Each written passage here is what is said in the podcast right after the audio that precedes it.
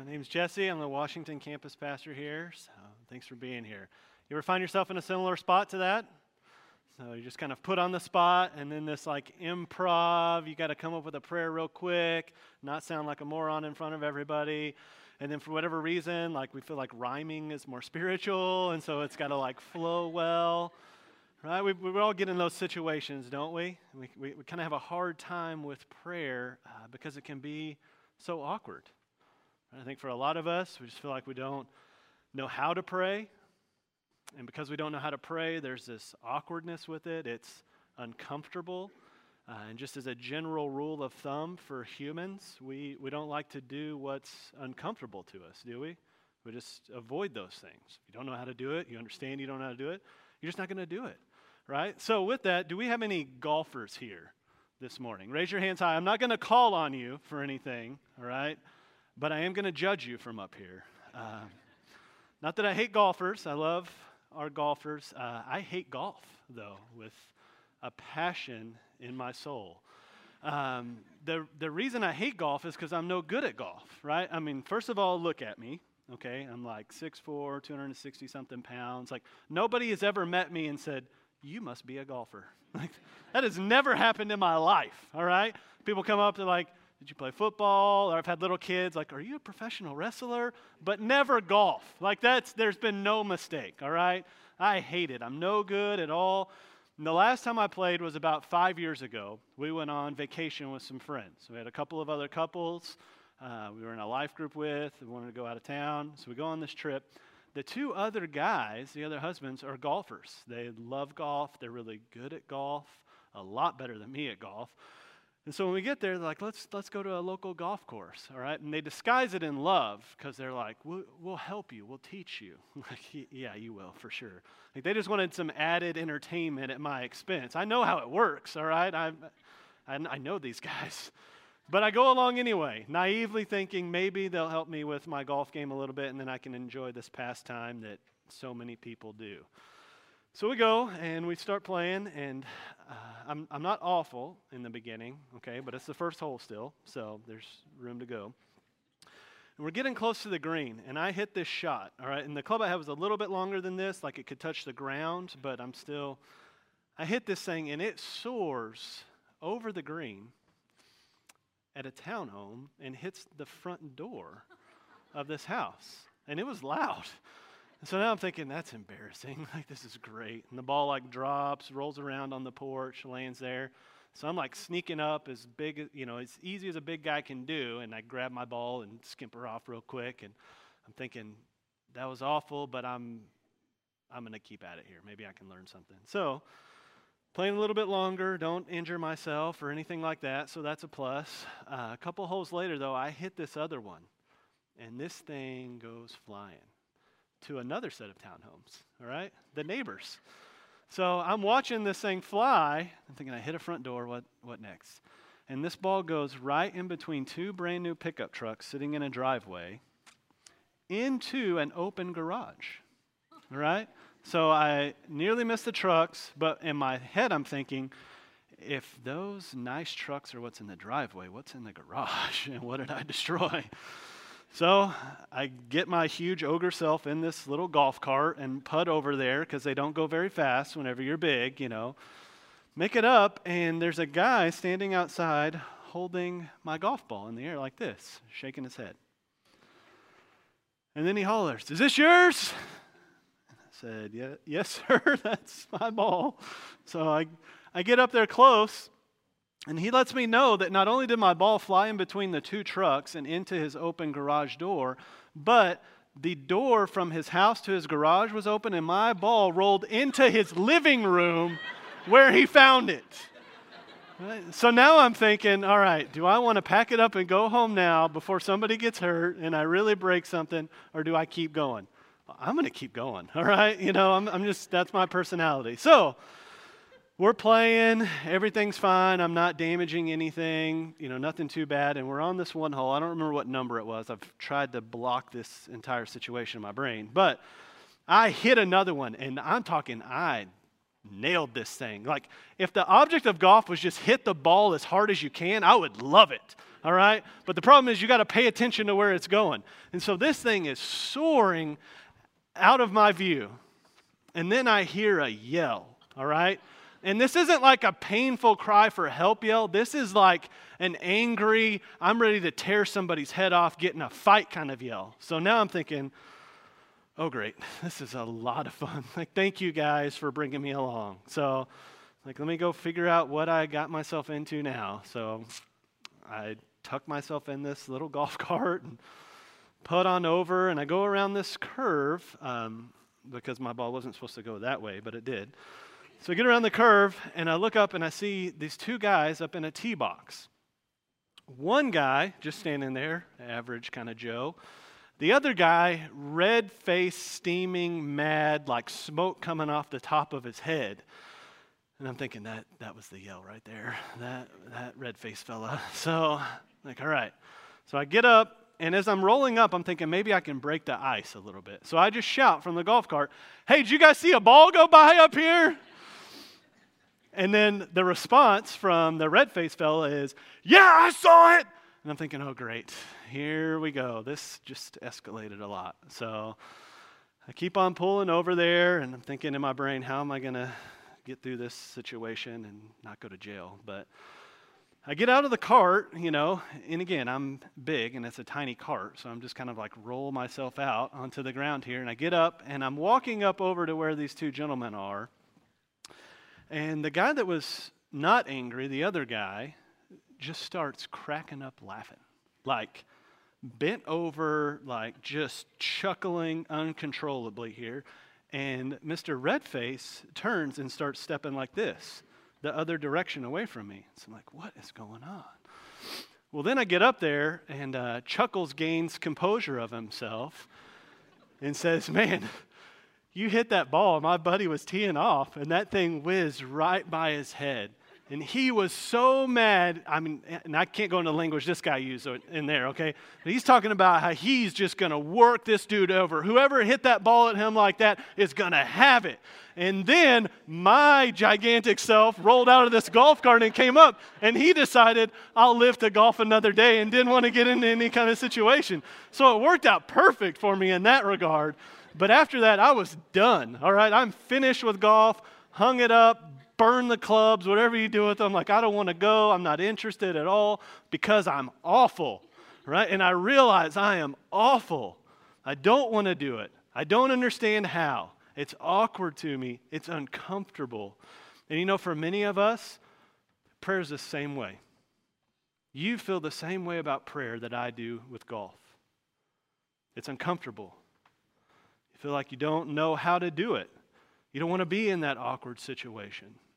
And so you're sitting there in your life group, and it's about time to pray. And you're sitting thinking, and then praying in whatever way you do know how, don't pick me, don't pick me, don't pick me, don't pick me. All right, and then it gets even worse because you got like Sally Super Christian in your group too, who's got these crazy prayers. It's like a direct line to Jesus, and angels are coming through the ceiling anytime she prays. And you're like, I ain't going after that. Like, right? Like, it's awkward. And in that situation, then you can't even ask for help, right? You're not going to go there. You're not going to be exposed in that, that you don't know what you're doing. And so we don't. And unfortunately, our prayer lives suffer for this. And I've talked to so many people over the years that just struggle to pray. We want to pray so much, but you just don't know how. I even had somebody one time say, It would just be great if the Bible told me how to pray. So, the good news for all of us is that it actually does. It's got some things really clear on prayer for us. And so, over the next four weeks, we're going to spend some time breaking apart what we've come to call the Lord's Prayer Jesus' model for prayer, so that we can understand and moving forward on how to do this. So, you can find this in Luke 11, right? That's where we're going to be. Luke chapter 11. We'll just start right at verse 1. Now, Jesus was praying in a certain place, and when he finished, one of his disciples said to him, Lord, teach us to pray as John taught his disciples. So Jesus is praying. His disciples are just so taken back by the way that he prays and talks with God that they say, Jesus, teach us how to do this. And then he goes on from there in Luke 11 with this Lord's Prayer. He lays out this model for them on how to pray. Now, no, this isn't some sort of like incantation, all right? This isn't like we say these things in this way that Jesus did and we, God's going to give us what we want or something like that. All right, it's really more of a model of prayer. So the Lord's Prayer isn't as much an example of what we should be praying, but it's more of how we should pray. He lays a framework for us here. So, but what we need to do is we need to kind of back up a little bit here and do a little bit of defining real quick. So, what is prayer? So, simply put, we're going to define prayer as communication with God. That's it. Prayer is communication with God. When you think of prayer, all sorts of things can come to your mind, right? There can be the kneeling down prayer, there can be the eyes closed, hands folded prayer, there can be eyes open prayers, there can be prayers in front of groups like this. You can raise your hands whenever you pray. You can use super spiritual King James language when you pray and beseech thine Lord on the highest of heaven, right? Or you can get like super charismatic and jazzed up whenever you pray and get fired up because you're talking to Jesus, right? Like all of these things come to our minds. And you know what? All of these things can be great. All right, and I would encourage you, you pray in all ways biblical. This is communication with God. And it's communication both talking and listening. And now that listening part is the piece that we struggle with, right? Like hearing God's voice. Like how do I how do I do that? I'll give you the secret. It's real simple. You learn to hear God's voice the same way you hear anyone else's voice time and patience. So if your best friend called you up today from an unknown number, you answer that, you hear their voice, pretty quickly you're going to recognize that that's who that is because you've spent time with them. You have a vested relationship there, so you can recognize their voice. It's the same thing with hearing God's voice. It takes time and patience, but we've got to give ourselves a little bit of grace with this to communicate, to talk, and to listen to what it is that God's saying, to interact with Him in prayer. So, why take four weeks to go through this? That's a lot of, lot of talk time for you, right? I mean, why should we spend so much emphasis on this? Why is this prayer thing so important? Well, first of all, God wants us to pray. Look back at that Luke 11 real quick there.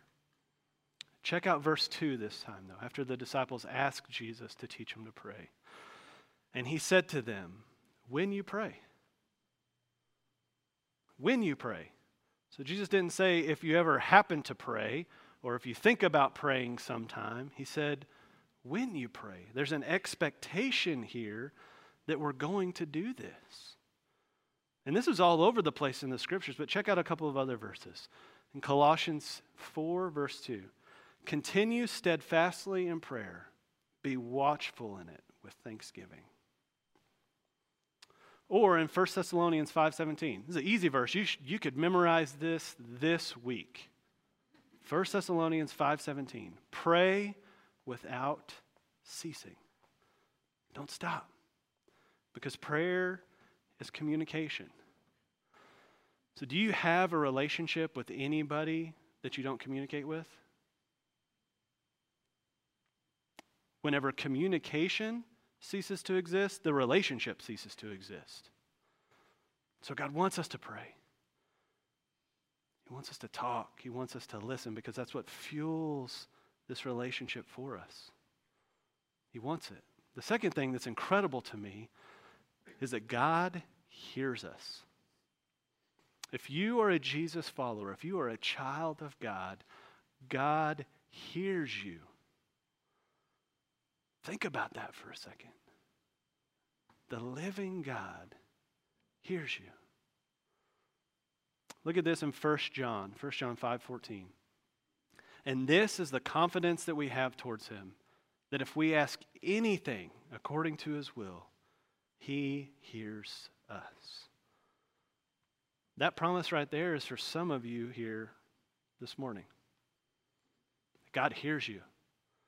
You've been crying out to him, you've been praying, you've been praying and praying and praying, wondering, is this going past the ceiling?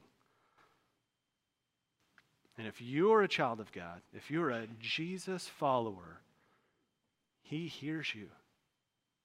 He hears your prayers, and they're valuable to Him. So then we get to the big how question, right? So think by and large, you're, you're here with us, all right? You're in the room, you're watching online.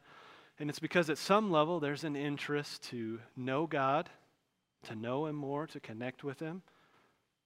And so, this how, how, how do I do this? Maybe you're wrestling with that. I just don't know what this looks like. I don't know how to do it.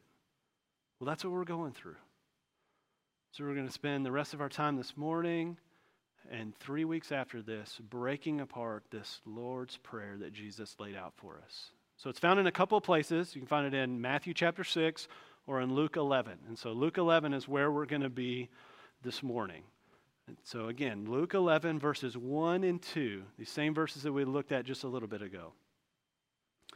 Read this with me, all right? So I want everyone, you get your Bible out, it's on the screen. We're going to read this all together in here, all right? So now's, now's your chance to, your time to shine.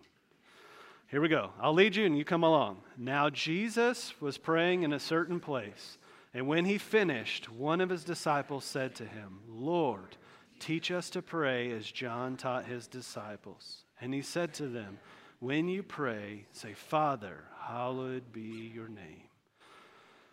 Now, before we jump into breaking this verse apart and going a little bit further, there, there's something we need to understand about prayer and about communication, because prayer is communication with God. So we communicate with different people in different ways based on our understanding of them and our relationship with them, right? So think about it in your own life. There's different people that you are going to communicate with differently. So up here, we've got a picture of my wife, all right? I was super fortunate and she made a bad decision that stuck. So, so there are certain things that I'm going to say to my wife that I am not going to say to any of you, right? Like I'm going to confess my undying love to her in a way that if I did to you, would not be appropriate at all and would probably get me in a lot of trouble, right? Like I'm, it's just not going to happen that way because of that relationship there, right? There's things that I'm going to say to my wife. I'm going to ask my wife this morning, all right? I'm going to ask my wife. I go in and I say, Do these jeans make me look really fat?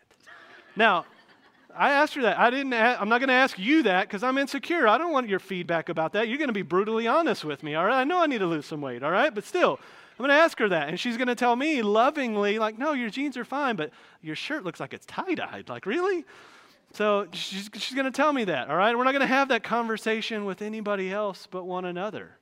Right? Or sometimes you just put your foot in your mouth with your spouse, right, in a way that you never would with anybody else. So, whenever my wife was pregnant with our firstborn, Logan, uh, about her third trimester, this interesting thing happened. I don't think it happens often with, with women in pregnancy, but she got a little emotional. So, I know, I know it's kind of shocking. But, so she's having a rough, rough go of it one day, you know, like stuff just doesn't fit, all of that. But she's, she can't get her hair fixed right, right? And her hair's a, a big deal for her. She's got great hair, you know, all that stuff. And she's trying and trying just not getting it right, getting frustrated, getting worked up in the bathroom. And so, me as a husband, communicating with my wife the, on, the way that I would only communicate with her, think maybe I can help the situation. So, I, I go in, I'd look her in the eyes, you know, as lovingly as I can, and I'd say, Babe, you're pregnant. Nobody cares what your hair looks like. yeah, yeah, nobody warned me on that one, right? So, there's things you say to different people, and there's things you say once to different people, and it doesn't go to anybody else ever again. It didn't go over well for me. But I, I talk to my wife different than I'm going to talk to you, right? Or your kids. I've got two boys. So Logan and Lincoln, we'll throw them up there. All right? They're a blast. But whenever we had kids, there was things we started saying that we never thought would come out of our mouths, okay? And there's certain things that you can say to your kids that you can't say to anybody else. So, like the threat, I brought you in this world, I'm going to take you out. You can't give that to anybody else. Like, that's a privilege to parents to be able to say that. All right? But that's not going to work anywhere else. There are some of the ridiculous things that have come out of our mouths, like, don't eat your animal crackers between your toes. Never thought I'd be saying that one, right? Or stop peeing on the shower curtain. Okay? Never came out. Here's what's funny is I did see a couple of wives earlier like nudge their husbands on that. Like, like it should be only for the kids, but you guys y'all work that out, right? Or like that picture there, can we keep a duck? Or you can't keep a duck if you catch one. Like they're just in their minds. Like just, these things come out, and we never know that we would ever say that to any human, right? Or there's different types of people that we talk to, right? Like we've got this next one here. We've got some millennials. There's things that you're going to only say to millennials. This is going to get me in trouble, I'm sure, but that's fine. If you're upset, you can email me at pastorjake at greatoaks.church. Let me have it. All right? We'll say things to these folks, right? Like, yes, adulting is hard. Or, yeah, your fedora matches your skinny jeans. That's great, right? Like, what? Okay, I'm sorry. I'm, I'm not sorry. Actually, so, we got to learn to laugh. So, Here's the point, though, all right? You communicate with different people in different ways. You'll talk to your spouse one way, you'll talk to your kids another way, you'll talk to your parents a different way, neighbors, friends, employees, employers. We communicate differently with different people. And so, because of that, it's important for us to have a clear understanding of who it is that we're talking to when we communicate with God in prayer. I mean, we're about to get before the living God, creator of everything. There's some weight there. Like, we should feel a little bit of reverence, maybe even a little anxious coming before him with the way that he's described himself.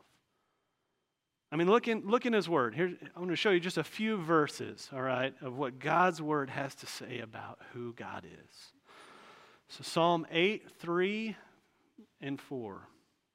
When I look at your heavens, the work of your fingers, the moon and the stars which you've set in place, what is man that you're mindful of him?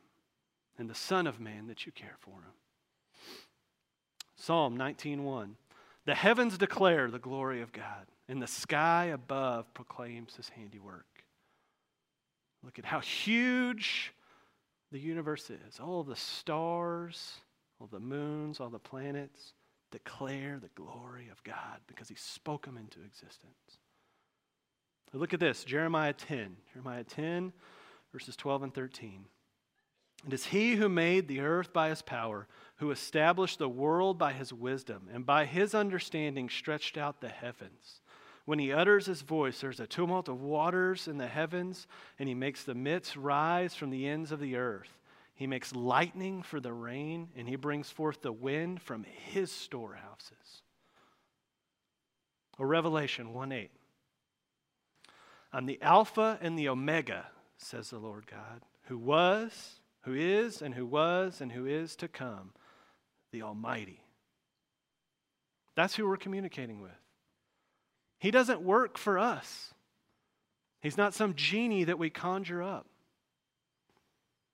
He's not this big butler in the sky at your beck and call. This is the Lord of heaven and earth, the living God that spoke everything we know as reality into existence with no beginning and no end. All powerful, all knowing the one who graciously lets your lungs fill up with air as you sit there. The living God. That's who we're talking to. How do we even approach him then?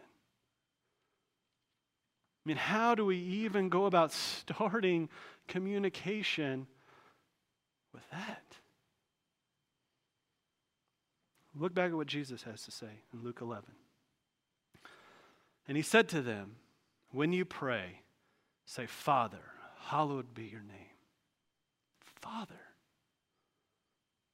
Like We can approach this perfect, holy, righteous God as Father. Like maybe that was something that Jesus just meant for him whenever he prays to God, because he's the perfect son. But if you look at the verse again, that doesn't hold up, because he says, when you pray, say, Father. You see, God has given this incredible opportunity and, and privilege for those that follow Jesus to become his children and address him as Father. But we have a hard time with that. Most of us struggle with this idea to approach God as Father. Because we all will view God through a lens of our own fallen fathers. As great as they are, their imperfection distorts our view of who God is and how we relate to Him. And so think about this for a second, okay? If God, in His infinite wisdom, has chosen to identify Himself as our Father, okay? And if we have an enemy, which the Bible makes very clear that we do, that wants to still kill, and destroy, would it not be an incredible strategy of that enemy to work as hard as possible to distort our view of fathers, to distort our view of God? Would he not go hard after fatherhood to cause us to look at a blurry lens? I mean, look at, look at some things that I, that I came across, some really interesting statistics going on in our world. So, according to the U.S. Census Bureau, 19.7 million children, that's more than one in four, live without a father in the home. No father figure in the home. Look at this 85% of all youths in prison come from fatherless homes. 90% of homeless and runaway children are from fatherless homes. 71% of high school dropouts come from fatherless homes. 85% of all children who show behavior disorders come from fatherless homes. And 75% of all adolescent patients in chemical abuse centers come from fatherless homes. Fatherless boys and girls are twice as likely to drop out of high school, twice as likely to end up in jail, and four times more likely to need help with emotional and behavioral problems. Now, understand me, I'm, I'm not trying to minimize the role of mothers in any way. You have a significant role. And those of you that find yourself in the single parent role, I understand that that's a unique position and you do all that you can. That, that that's what I grew up in right? So, so I, I, I get that. And my, my heart goes out to you in that. But we're looking at fatherhood specifically because that's how God has chosen to identify who He is to us. And many of us have a real struggle when it comes to this idea because our view of Him has been tainted by fallen fathers. So, what I want to do just briefly is look at four types of fallen fathers. Okay, now this isn't all that there is, but there's four categories that I think by and large most of us have experienced at one level or another, and that the enemy has used to grab a hold of and somehow distort our view of who God is and how we can relate to Him through these things. So the first one is the absent father. This is the dad that just wasn't there. So either absent entirely, just not in the home. That's, that's the situation that I grew up in. Uh, or absent, you know, emotionally, maybe physically there, but just checked out. So maybe your dad worked really hard, long hours, and came home and was just kind of done. Just, just checked out from things, not present. And the absent father causes you to view God in that same way that he's far off, that he's not near you. That what's the point of trying to pray or reach out to him? Because he's not around. He's not interested. He just took off. Then there's the abusive father. And my heart breaks that anyone would have to experience that. That physical, emotional, verbal abuse goes on way too much in our world. And those that have had to go through this, end up struggling with a view of how God is. That it's so easy to grow bitter or cold or hardened. And you're set in bondage because of a fallen father. then we have the angry father. Right? This is the one that's just short fused, mad, yelling all the time. You're just walking around on eggshells, trying not to get things too fired up because you don't know what that's going to be. Maybe not quite abusive, but just you're scared to be around. And in this situation, you can identify real easy with the wrath of God. Like you can see him like that, right? But this loving, patient Father in heaven, that's, that's hard. That view is distorted because of this anger. And then the fourth one is the apathetic Father. And I think this is probably the one that most of us experience by and large. Maybe he was there, but just didn't, didn't seem to care, whether it was just wrapped up in his own career, his own advancement, his own hobbies, but just not interested in you, not interested in what you were doing, not interested in any of your accomplishments. Maybe you're just one of those that never heard, I'm, I'm proud of you. Good job. Just apathetic to it all or wrapped up within themselves. Listen, our Father in heaven is none of those things.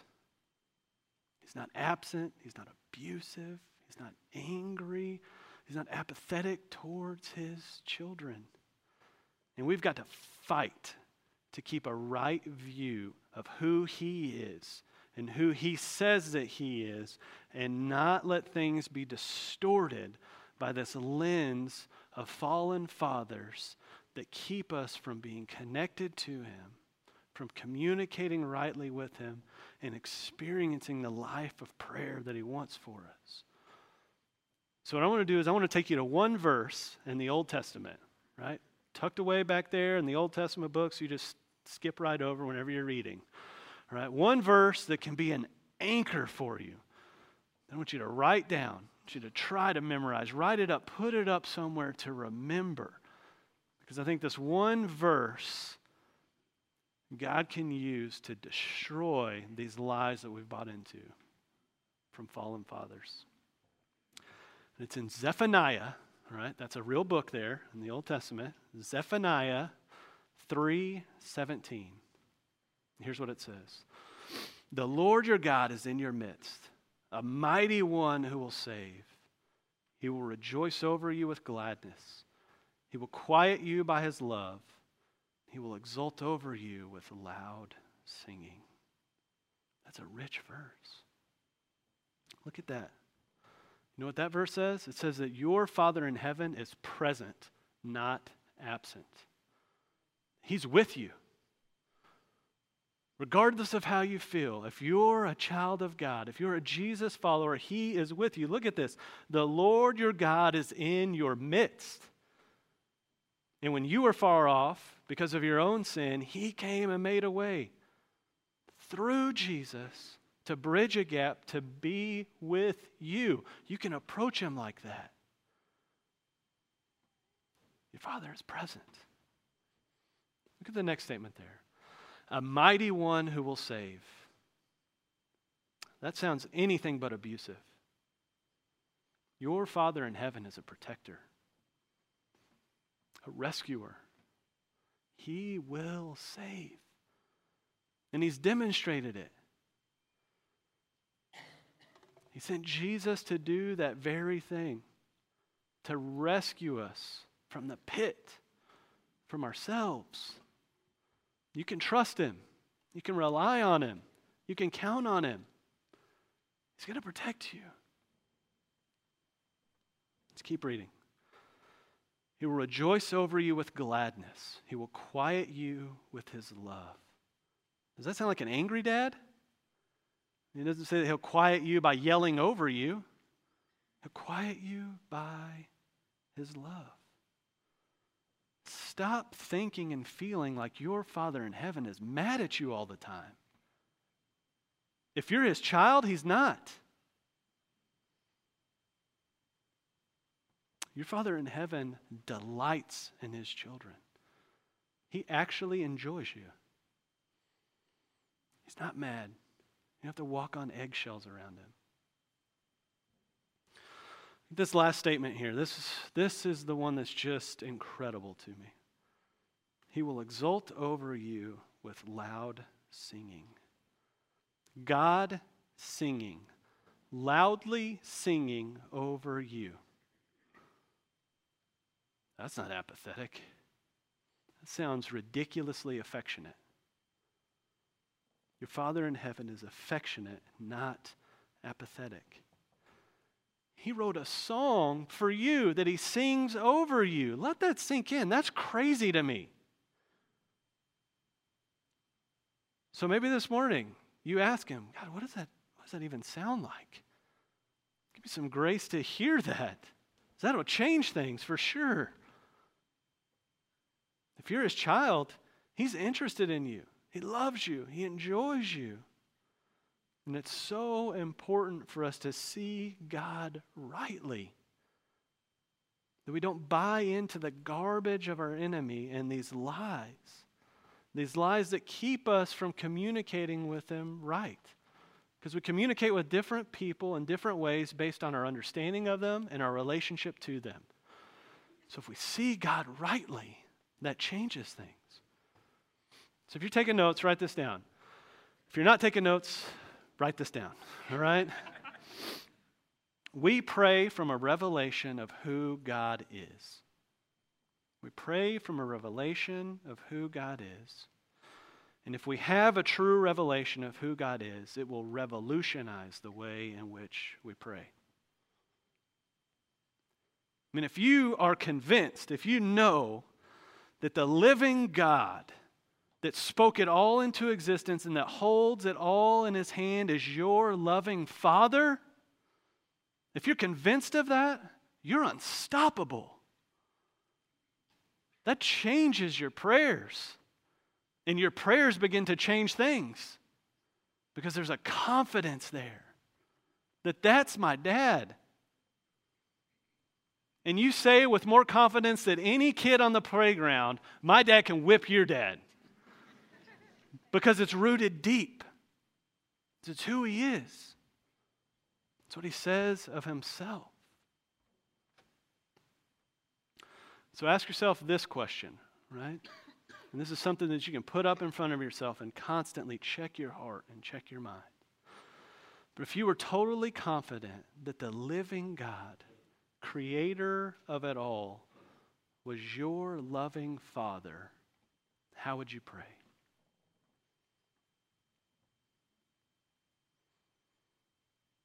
My challenge to you then is to start praying that way.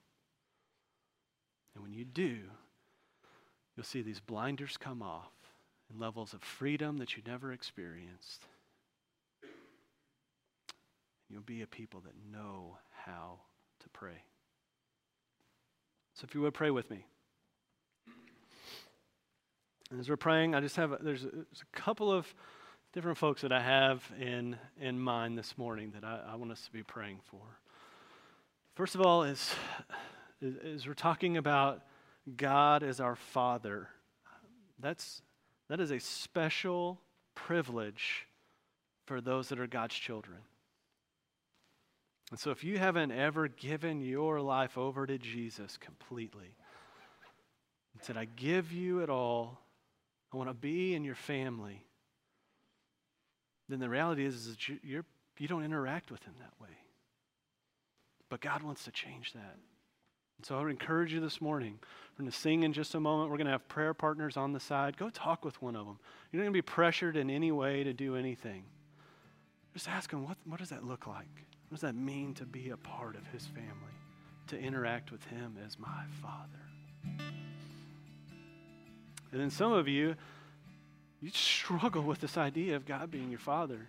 And there's real wounds deep inside. And I believe with a great deal of confidence that God has freedom for you, even this morning. So ask Him. Ask Him where you're at right now. Get with one of these prayer partners in just a moment and ask. Ask God to give you grace to not have a distorted view of Him from a fallen Father. So, Father in heaven, that, that's, that's what we ask. We ask that you would help us to see rightly.